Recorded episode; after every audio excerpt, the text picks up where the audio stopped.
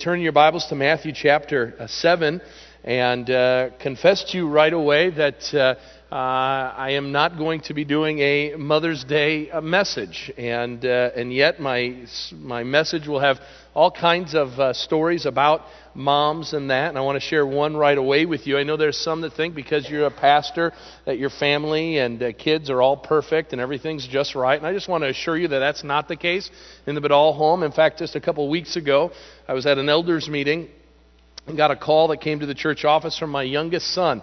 He must have gotten the number, uh, six years old, called the church office and said, I need to talk to dad.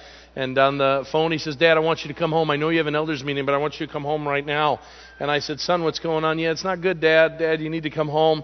And, uh, and I knew just from some of the ambient noise going on in the background that mom was having a tough day. And uh, so I told Luke, I said, I'll, I'll finish up this portion of the meeting and then I'll make my way home. Good, Dad, good. It'll be good that you're home. And, and I get home, and the same ambient noise that I was hearing on the phone is going on when I walk through the garage door. And it's with my uh, middle son and, and his mom. And, and uh, my middle son is our justice oriented, very passionate, always right son. And uh, he's having an argument with his mom, and uh, neither of them are giving in. And uh, that's when the dad quietly uh, takes uh, the boy and has a conversation with him and gives mom a, a bit of a reprieve. And so I take him up the stairs, and he doesn't want to go to his room. He's really, he's angry, he's upset. And, uh, and I don't even remember what they were per se arguing about. I know Amanda was right. But anyway, um, but in the conversation, he's so angry, visibly upset. He's saying, Dad, don't make me say it. Don't make me say it. Dad, I don't want to have to call her woman. I don't want to have to call her woman. I will call her woman if I have to. I'm like, what? What in the world are you talking about? Call your mom woman. Where did you get this? I learned it in Sunday school class. Jesus called his mom woman, and I'm not afraid to call my mom woman. Well, if you don't know. If you don't know, now I want to remind you, eight years old, okay? Eight years old. He says, I wanted to call the Sunday school teacher. I'm not sure which of you it was, okay? But, but at some point, this kid had gotten to the story of the wedding feast at Cana in John chapter 2, where Jesus says, Woman, this does not concern me. Why are you bringing me into this matter, woman? And uh, knowing that I needed a wise statement to tell my son, I said, You know what? Let me tell you something. You keep calling your mom woman, and I'm going to tell you something. You are going to meet Jesus. So we'll just. Uh, we'll just leave it at that. And so, with that, as we celebrate moms, and, and, even though we at times have to deal with difficult matters within our homes and that, I want to take a moment before we get into a very, very difficult passage this morning to, to share a word from your elders and, and a group of men. Um, that uh, that I want to share with you as, as as we want to share our heart with the not only the moms of this of this church, but the ladies as well, recognizing that Mother's Day is a special day for moms, but, but we want to recognize all the ladies that are in our church, from the youngest to the youngest. And uh, we, wanna, we want to uh, uh, share that with you. And so let me just read what I have written down and, um, and just share from uh, my heart. Uh, I want to not only say thank you to the moms in our midst, I want to thank each of our ladies I want to share with you that you, in all of your beauty and glory, show us God's grace and love through your obedience to Him. Village Bible Church is a church that is immensely blessed because we have such wonderful women who use their gifts and abilities to make this place an oasis of God's love and compassion. But let me remind you, as ones who oversee the, the place of your soul, that the devil hates you and he wants you to hate yourself. He wants you to believe his lies that you are only about your looks and that your significance is only found in the things that you do. And our world has done a masterful job at making you fall for it. So, no matter where you find yourself today, no matter what you have in your past or what you're dealing with in your present, we want you to know that God loves you and he longs for you to embrace him and to see him as absolutely glorious. So stop listening to the lies of the devil and stop, embra- stop embracing the pattern of this world. And ladies, find your identity first and foremost in the most important place. Not as a mom, not as a wife, not as a career woman or a homemaker, not as the most popular kid in your class or the best dressed or the most likely to succeed from human standpoints. Find your identity first and foremost as a daughter of the Most High God.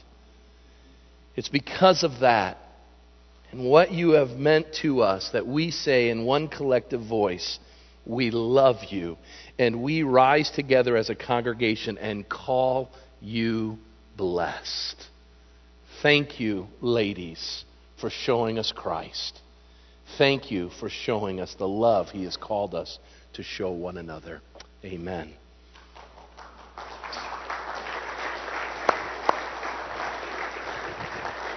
Now, we pivot to what is probably the first time in all of Christendom this is history.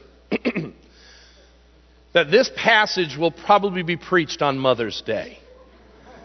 Commentators write, as I read different uh, studies on this passage in the Sermon on the Mount, the study that we have been studying for some time now as a church, we come to what commentators say is the most sobering of all passages in all of Scripture. And yours truly has made a decision to preach that on Mother's Day. Now, I do not stand here as the one who has the authority to do so, and I know that I am in part of a cultural taboo and a cultural no no to preach a tough text on Mother's Day, and so I do not speak under my own authority, but under the authority of the two most important moms in my life my wife and my own mother, to which I sought their advice. And both of them, in their own way, say, Tim, make us proud and preach the word and preach Jesus. Here's why I love my mom. Here's what she said on this wonderful day where we celebrate moms. I asked her at the soccer field yesterday during a soccer game, Mom, I'm going to preach this text. I shared the text with her.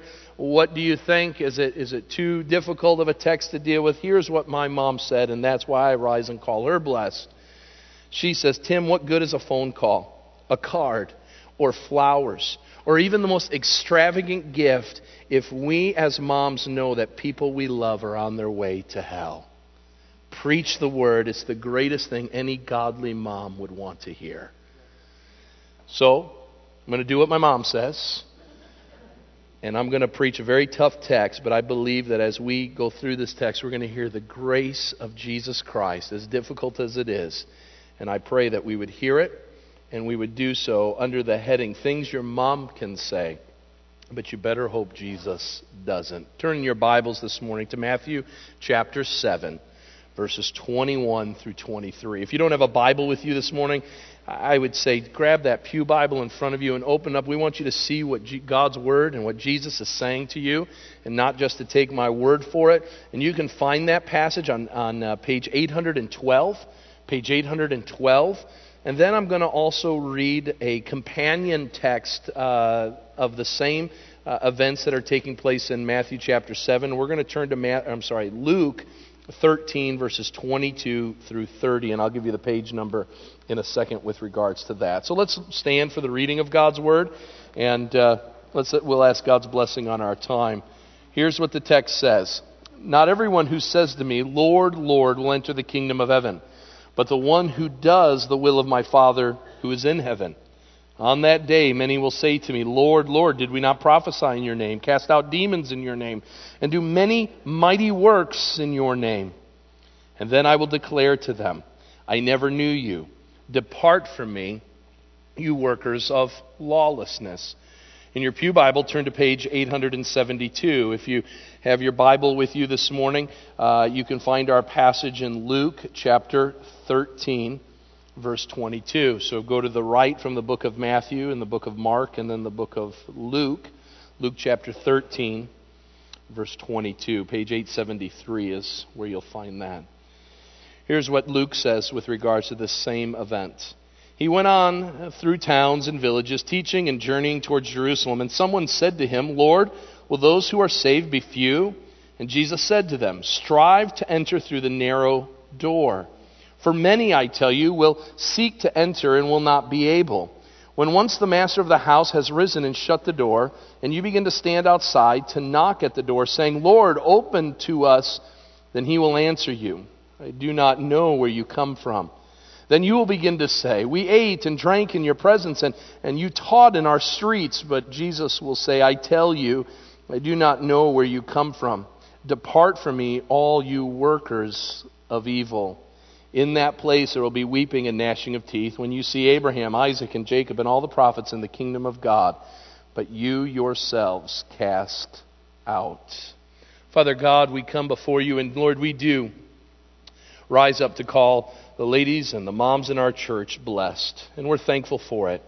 But Lord, we also know as important as celebrating the life and the ministry of moms, we also recognize that there are important matters that, Lord, even a week of, of taking off, Lord, were, are too important to, to uh, take a break from. And so, Lord, this text has been on my heart for some time, and I thank you for the allowance of this church to allow me to uh, forego some cultural things that we do as a church to uh, stick with this Sermon on the Mount for yet another week.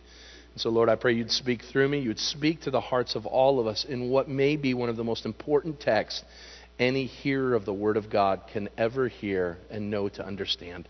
So, Lord, I pray you'd speak through me in, in a powerful way. In Christ's name, amen. You may be seated. I single handedly have locked in sainthood for my mom.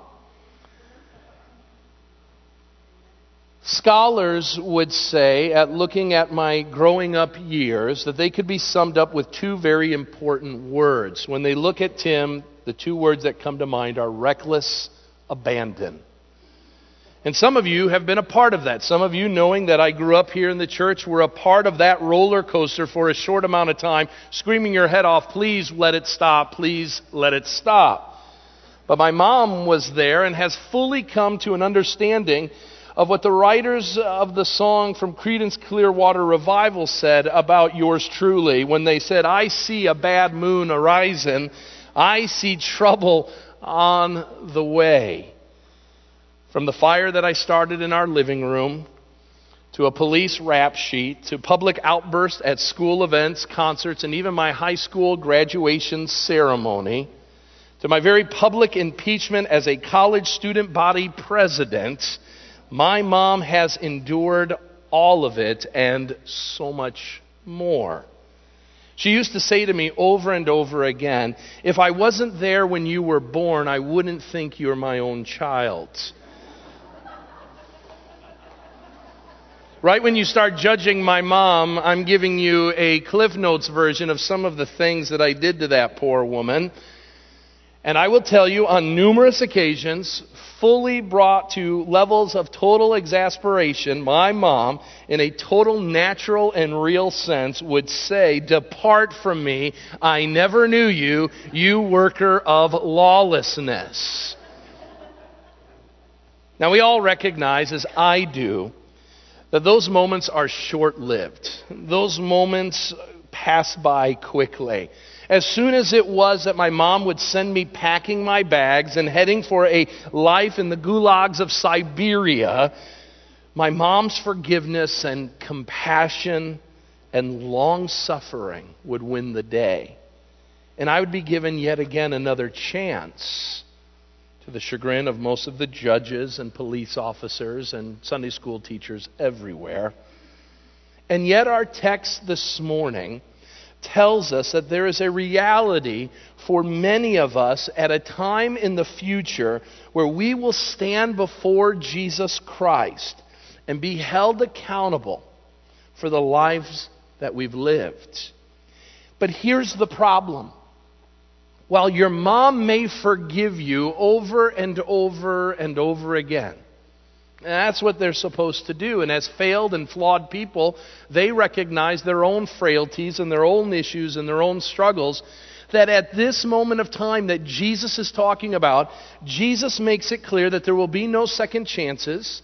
There will be no redos. There will be no, you know what, as the cooler heads have prevailed, maybe we've been a little rash and maybe we'll change our mind. No, Jesus seems to be emphatic in what he says is going to come, and you and I would do ourselves well to be prepared and ready for that day.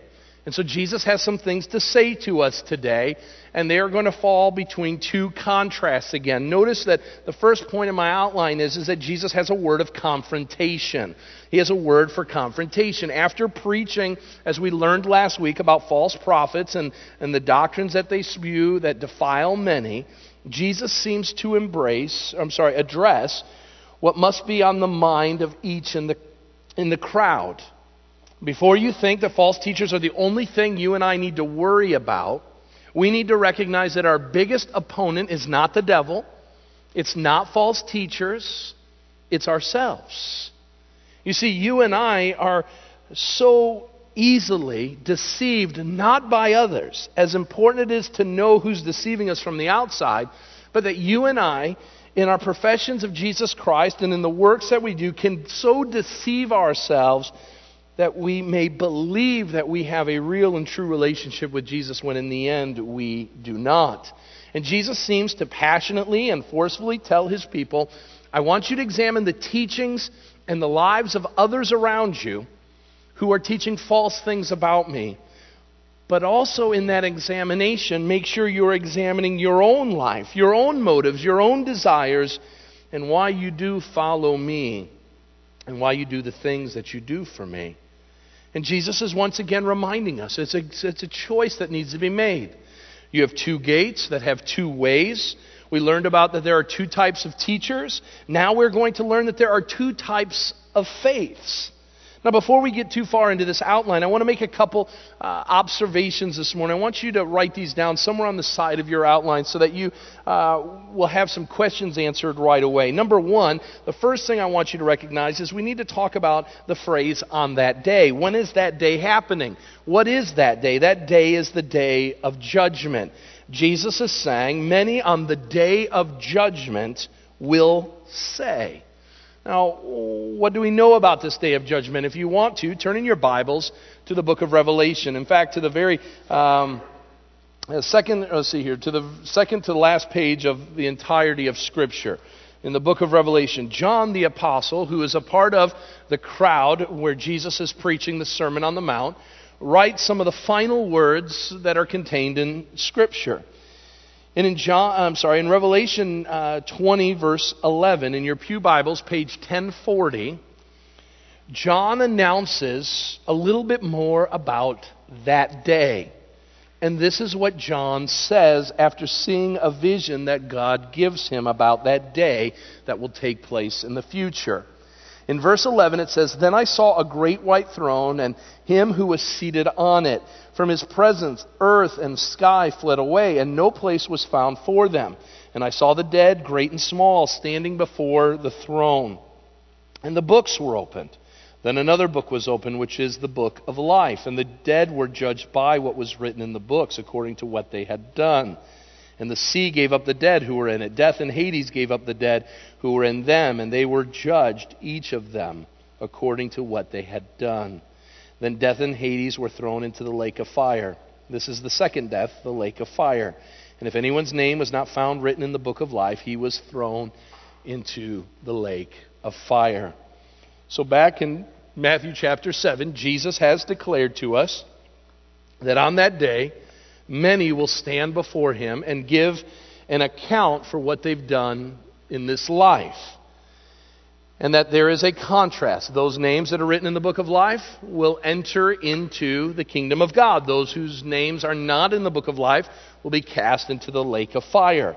So Jesus is talking about a real day, not a hypothetical one, a real day in the future, which he has planned. And we don't know if it is today, tomorrow, or a hundred or a thousand years from now, we know that God's promises are true and He is faithful to bring them about and that this day is coming. Number two, we need to recognize and be reminded that hell is a real place. It is seen in the truth that when Jesus says, Not all will enter the kingdom of heaven, well, that then begs the question where will they enter? And Jesus is clear, and so is John in his writings, that there is the kingdom of heaven on one side and the kingdom uh, of the lost on the other. And that place of lost is hell, and it's a place where there is weeping and gnashing of teeth. It's a place of torment, a t- place of total lack of God's presence, not only for a time, but for all of eternity. Third observation I want to make Jesus makes it abundantly clear in our text that many are lost and on their way to an eternity without God. He doesn't say there's a couple or there's a handful, but he says many on that day. Now, in context with the broad way that he's spoken about, uh, he has addressed that that many is multitudes upon multitudes of people are on their way to destruction. And so we need to seek to uh, find ways to communicate the gospel of Jesus Christ, the good news, with all those who need to hear it. Final observation before we get into our outline is that we must understand that this passage addresses not only unbelievers in Jesus' audience, meaning Jesus isn't just talking to a group of people at the Sermon on the Mount, but he's addressing unbelievers of all time. And even those who today, here in Sugar Grove in the year 2014, are deceiving themselves into thinking that I have a real and vibrant relationship with Jesus when in fact I do not. And Jesus says that the same words that he will address as he shared in the Sermon on the Mount will be words that could be addressed to even some of us. Now, notice how do we get this personal confrontation that Jesus gives?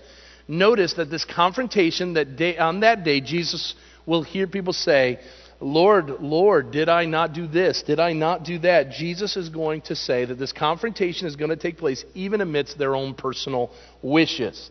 Now, notice in the text, that the text doesn't show a group of people that are um, waving their fists at God, that are cursing God. This is not a group of people that are in all out rebellion against God.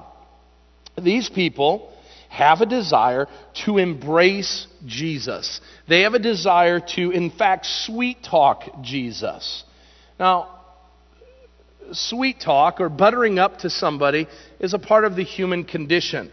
While we have our son of thunder, Joshua, okay, who uh, gets fired up, we have a sweet talking son who is Luke. He's our six year old, okay?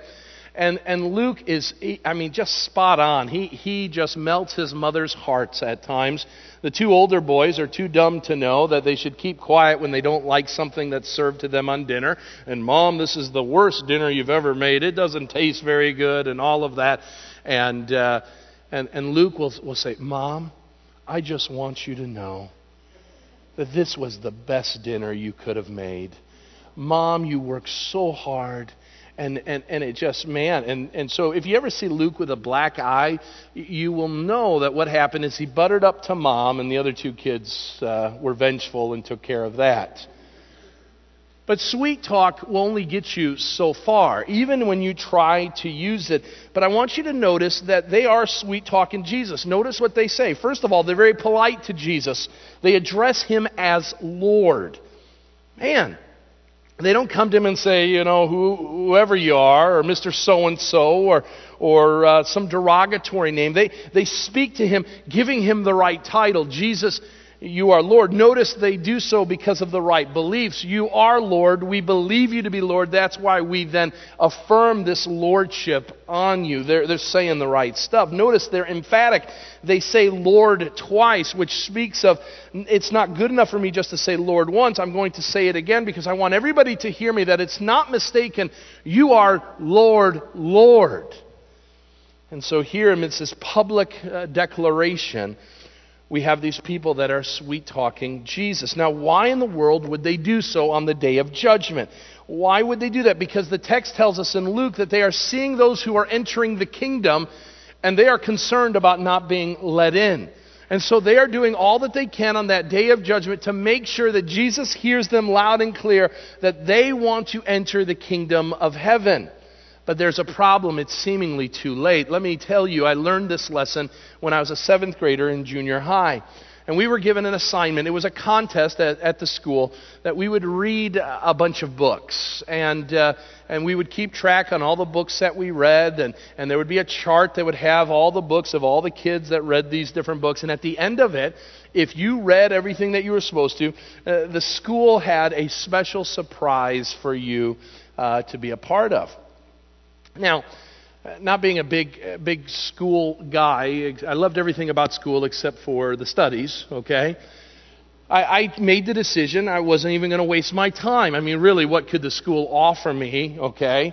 I mean, it probably was something real small. Why waste my time uh, reading all these books when it's going to come out, you know what you get? You get a high five from the principal. Oh, that's wonderful. Yeah, what a great thing. Read 25 books and get a high five from the principal. I'm like, I'm not going to do that. I'm not going to waste my time. And, and I remember mocking some of my classmates, mocking them as I saw the, the stars on the chart moving farther and farther. And they're all like, wonder what the surprise is going to be. I'm like, guys, you guys are so dumb. There's no surprise. We're just pawns in this big system, okay? They get some extra credit or something in their paycheck for us reading books, and I'm not going to help them do that, okay? And then I remember the day when every one of the class, everyone, except for yours truly, had crossed the finish line. And the principal came in and said, Here's our surprise. For everyone who crossed the finish line, we're taking you to great America.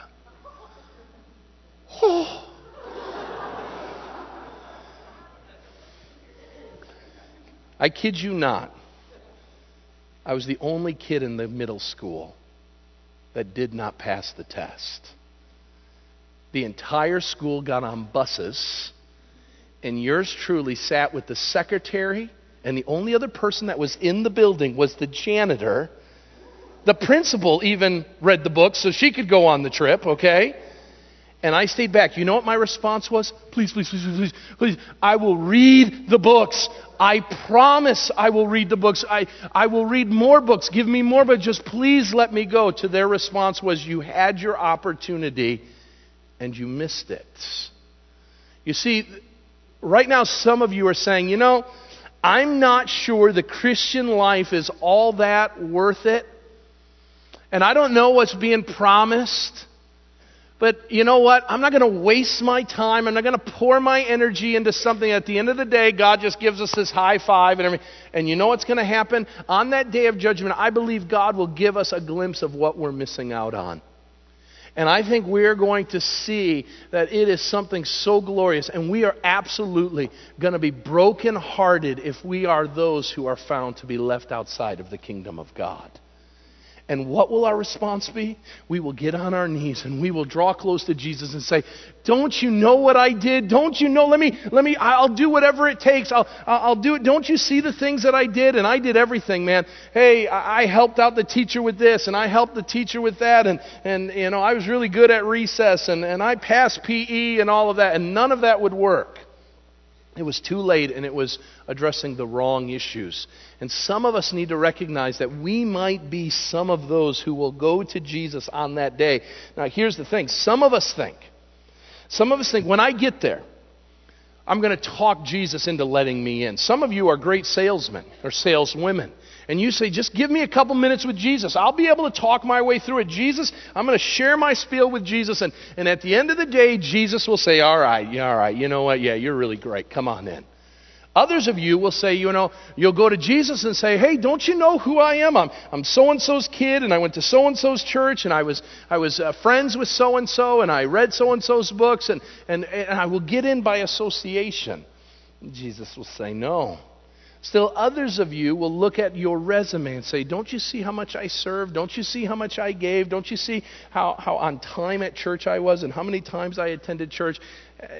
Here's my resume, Jesus. And on that day, we will try to sweet talk our way into it. And just like that field trip, it will be too late. Now, how did people do it? Notice they do so by sharing prophetic words.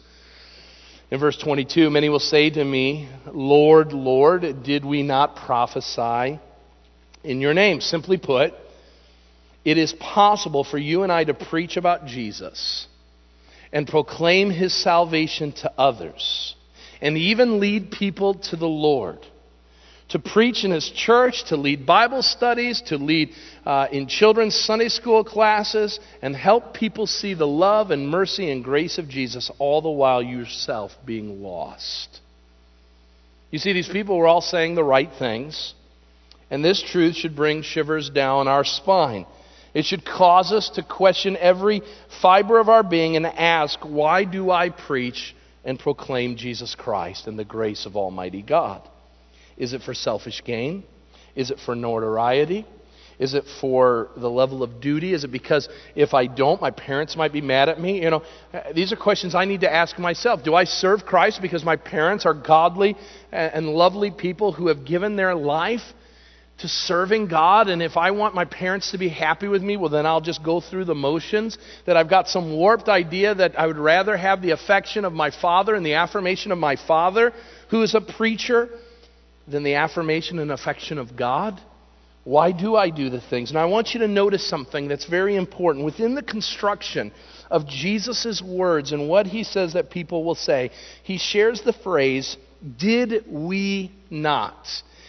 And that's not how we talk in English. And yet, the reason why the English translators bring that out is there is a very awkward um, way that Jesus uses it in the original Greek language. What Jesus is addressing is the awkwardness of these individuals who truly believe that they are to enter into the kingdom of God, that they've done all that was required of them, and are simply dumbfounded to find out that they've been duped into a false sense of assurance and, and certainty. And so Jesus gives this idea that there's this awkwardness. Wait a minute. Are you telling me I'm not going in? I, have done everything you've asked of me, and I'm still not coming in. Wait, wait a minute. Something is wrong. Uh, Charles Spurgeon, a, a pastor of uh, of uh, a couple centuries ago put it this way. Look to the screen. They used the name of Jesus, which is dear to the disciples of Christ, but they did not possess the nature of disciples. So they knew Christ's name, but they had not his nature. They quoted his name, but they had not uh, ever copied his example. They had never come to him or trusted and loved him. They knew his name, but they did not know him. He knew their names, but he did not know them. There was no communion, there was no intimate intercourse between them. So, what does that mean for us today? Just because you've prayed a prayer or come forward during an invitation, just because you're a member of the right church or have the right doctrine or, or served in, in your time as a child or as a teenager or your whole life, does not mean on their own that they will bring you salvation. While all of these are important parts to the salvation story in the life of a believer, we must be very careful to hear the words of Jesus and understand if we are deceiving ourselves to the fact that one day we may try to talk our way into heaven, but it will be too late. And notice talking isn't enough because they begin to speak about their powerful works. Notice in the text, they've cast out demons, they've done mighty works, many of them. And so not only do they speak a good game, but now they are proving why they should enter into the kingdom of heaven by their works. And, and so you say right away, Tim, wait a minute, how can, how can an unbeliever do mighty works of God and still be lost in their sin? And notice, why do they do them? They did so in Jesus' name. We cast out demons in your name, and we did many mighty works in your name, just as we prophesied in your name.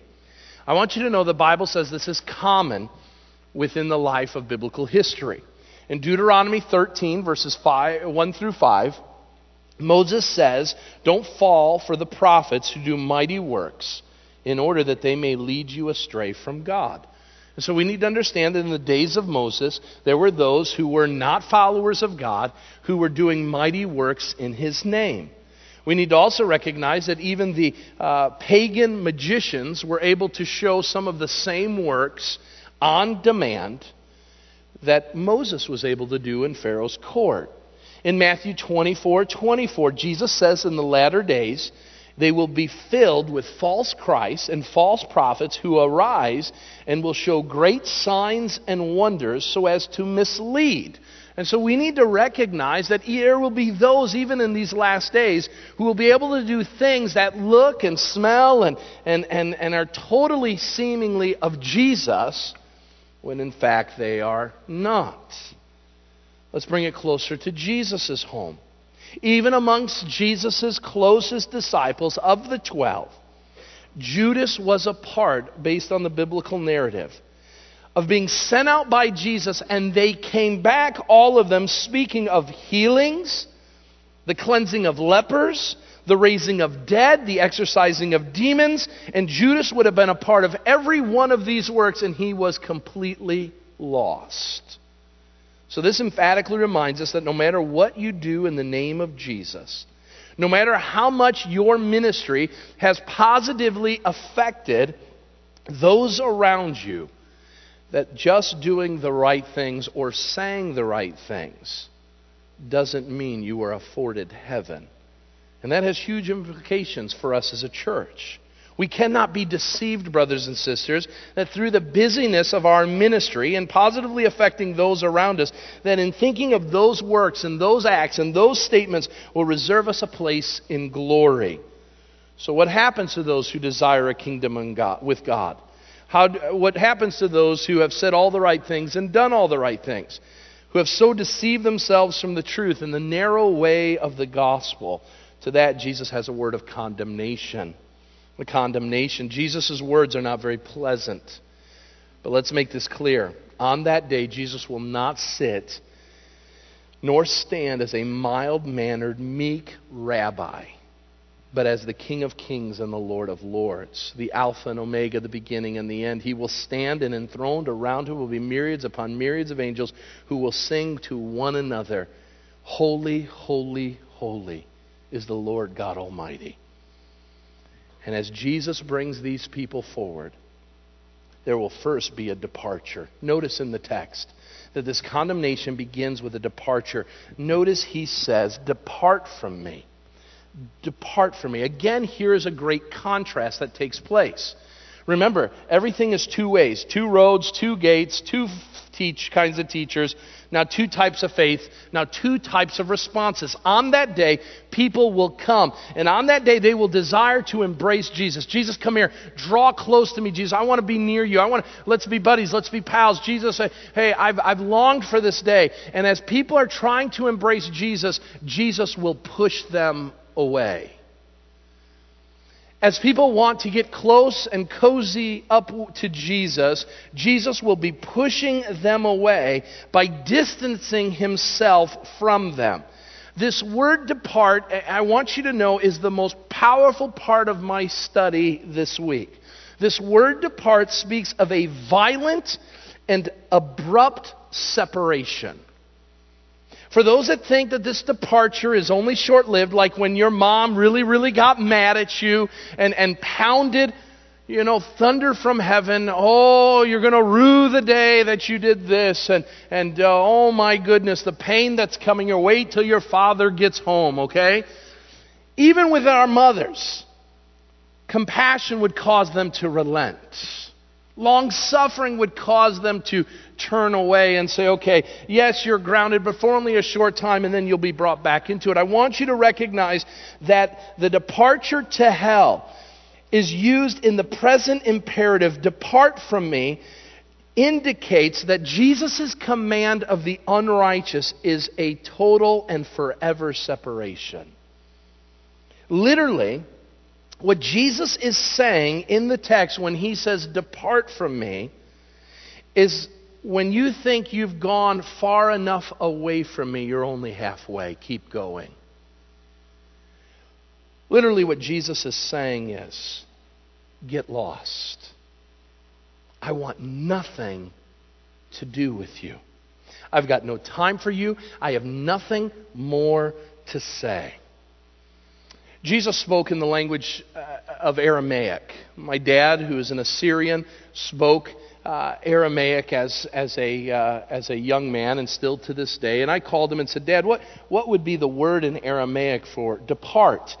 And my dad started articulating it, and I don't even know if my dad knew the text that I was, was driving home. And he says, Tim, the word depart is a pretty powerful word in, in Aramaic. What it literally means is, as far as you can go, I want you there. I, I, get as far away from me as possible. He said the word depart wasn't a word that was used by people because it was so, such a harsh word. And he says, but you know what? He says, The word that I think of, the best word picture I can think of from the scriptures is when the prophet says that when your sins are forgiven, you can rest assured that your sins have been cast as far as the east is from the west. I said, Keep talking, Dad. I got my pen. Tell me a little bit more. He says, Well, what are you getting at? I says, Here's the thing. Jesus says, Depart from me. I never knew you. And based on the word that Jesus would have used in Aramaic, the promise he gives to the redeemed is your sin is thrown as far as the east is from the west. It, it's as far away as you can think of. That's the promise to the redeemed. The promise to the unredeemed is you will be far, you will be thrown as far as the east is from the west, out of the presence of God. Wow. What a Mother's Day message. These are powerful words from Jesus. This word depart, let me just give you one more thing about it, speaks of the total disrespect for the one who is spoken to. What that means is Jesus is totally unconcerned at that moment about the one he is casting out of his presence. Jesus means serious business. Now, why would he do this? You see, some of us will right away say, wait a minute, isn't Jesus love and isn't Jesus forgiveness? And yes, yes, yes, and yes, for a season. That is why Jesus says, I am long suffering, I am patient, so that all may come to a saving knowledge of, of God so that they can repent. And here's the moment Jesus' grace and His love and His mercy is being shown to you right now, so that today will be the day of salvation, because on that day, it will not be the day of salvation, it will be the day of judgment. And Jesus will say on that day a declaration. Notice, a declaration I never knew you. Here's another contrast. People are declaring that they know Jesus, and Jesus is declaring to them the exact opposite I don't know you. Now, what's the cause of this declaration? That word declare is the word, uh, Greek word homologeo, which is often used to speak of one who's speaking authoritatively about bad behavior. It's an emphatic declaration. Jesus is about to pass judgment from his seat as judge, jury, and executioner. Now, notice when he says, I never knew you, you need to underline the word never. Never. It's a nullifying word. It means that at no time or ever in your existence did you ever know God or did God ever know you. What that means is that these people were not at a place where they were once saved and now have fallen into sin, thereby losing their salvation. They were never saved at any point in the past. At no time whatsoever have they ever experienced true and real salvation because genuine, listen to me very clearly, genuine salvation can never be lost. So he says, I, I didn't know you when he says, I never knew you, speaks not of a casual relationship, but one of total intimacy. When you read the Greek translation of the Old Testament, when it spoke about the sexual intimacy between a husband and wife, it would say that uh, Abraham laid with his wife Sarah and they conceived a child. Um, that uh, Adam knew his wife Eve and laid with her, and they had their first son. The sexual intimacy and knowing of a spouse were one and the same. What Jesus is saying to us is that to know him is to have a level of real and true intimacy, not in the sexual side of things but in the, the idea of the depth of the relationship. And so here's the thing that should cause us great question Are you simply hanging out with Jesus because he brings you something? That's not knowing him. Are you simply dating Jesus? And what I mean by that is the jury's still out. And, and yeah, you like Jesus, and there's some things that he says that you really uh, uh, enjoy, but but at the end of the day, you're not really sure. Is Jesus simply an insurance policy whereby you need to make sure your payments are on time and you keep track of the different things you need to do so that in the case of a fire, you're covered?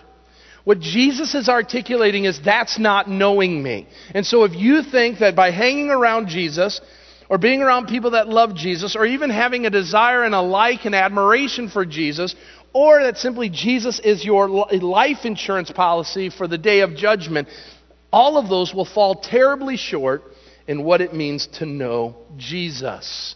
The best way to explain what, what it means to know Jesus is engraved in a cathedral in Lubeck, Germany, that echoed Jesus' sobering declaration. Notice what it says Jesus says, You call me master, but you obey me not. You call me light and see me not. You call me the way and walk me not. You call me life and live me not. You call me wise and follow me not. You call me fair and love me not. You call me rich and ask me not. You call me eternal and seek me not. So if I condemn thee, blame me not. You see, a lot of us will say, wait a minute, what kind of Jesus is this? I mean, doesn't he understand? We, we, we're trying, we're, we're trying to do our thing. And Jesus is saying, Are you really? Can you affirm those things and say, You know what? He is my master. He is my light. He is the way, the life, the wisdom, the fairest, the richest, the eternal one. But do I obey him? Do I see him? Do I walk by him and, and live through him and, and follow him and love him and ask him and seek him? You can't just say things or do things in light of what they may do for you without bowing the knee to Jesus. And I want you to notice that Jesus, when he declares to these people, I never knew you, he declares the reason for their damnation. He says, write that down, your, their damnation. He says, You workers of iniquity or lawlessness. Jesus says to those who did mighty deeds, to those who said prophetic words, that they are not given a nice try or a participation trophy but they are given an assessment that will ring true in the unredeemed ears for all of eternity. What is it? They're workers of iniquity, of lawlessness. Now, I want to make this abundantly clear. The profession of Christ and a continual practice of lawlessness as one's lifestyle are not compatible. You can't love the world and love Jesus at the same time. As Jesus stated, a good tree will bear good fruit. And so the question is are you bearing good fruit this morning? Is it seen in your life? Now, Jesus is not teaching a sinless perfection. For he knows that in our physical flesh, that even the greatest of genuine believers will fall to sin, and even at times fall to a pattern of sin for a period of time. But what Jesus is talking about is those who practice lawlessness. Amidst all of their prophetic words, amidst all their powerful acts, Jesus says these people live and commit sin. That there's never been a genuine change of the heart. There's never been a moment of repentance because they still enjoy their sin. And when a true believer sins, and when a true believer comes to the grace of the Lord Jesus Christ, that grace and, and that faith that God gives will well up in them a total grief over their sin, and they will confess that sin and seek to turn from that sin that has grieved the heart of Almighty God. So the question this morning is to be Christ like is to grieve over sin and the affront that it brings and seemingly these people said all the right things and did all the right things, never the while repenting of their sin and turning from their sin to follow Jesus Christ. And so that then begs the question why are we not examining ourselves more closely? Now, right away, you say, well, what's the good news? Jesus, this is, the, again, the worst Mother's Day message Tim could have ever preached. This is terrible. Here's the grace in the gospel there's a calling. Notice Jesus says, not all will enter into a place that leads to destruction. Notice he says that there is the one who does the will of my Father who is in heaven. Do you want to alleviate all of this? Well, there's a calling. Mother's Day is known to be the most busy day of phone calls that takes place on our yearly calendar. But the most important call you will make today or receive today will not be from family or to your mom. It will be a call that you will accept from Jesus Christ Himself. And it's the call to bow the knee to Jesus. In the same passage that we read from Luke, Jesus gives in Luke chapter 4, 13 and 14 two examples one of a great banquet that is set, and one of a wedding feast, where the master of the house calls all to come and be a part of it. And we are reminded from that truth that Jesus is right and true when he says, Whoever will call upon the name of the Lord will be saved. Whoever comes to me, Jesus says at another time, I will no wise cast out. And so Jesus is offering the call. So if you sit there and say, What kind of Jesus is this that would condemn people to hell? The reason why he's condemning them to hell is because he has, over the entirety of one's life, cried out from the, all of creation and from his word and the person and work of Jesus Christ Come to me, come to me, come to me, and you will be saved. And these people, amidst all of their religious activity, have over and over again shut the door to Jesus. And now, on that last and great day of judgment, now they're changing their mind. They really want to be let in. And so, how do you receive this calling? How do you accept this calling? Luke chapter 14, verses 25 through 35 tell us that it involves three things that are all together in coming to Jesus. Number one, you come to Christ. And what you do is you, you lay yourself out, your entire life, and say, Jesus, apart from you, I can do nothing. You're the answer. Jesus, what you have done for me is the answer that I need for my sin. Apart from you, I got nothing.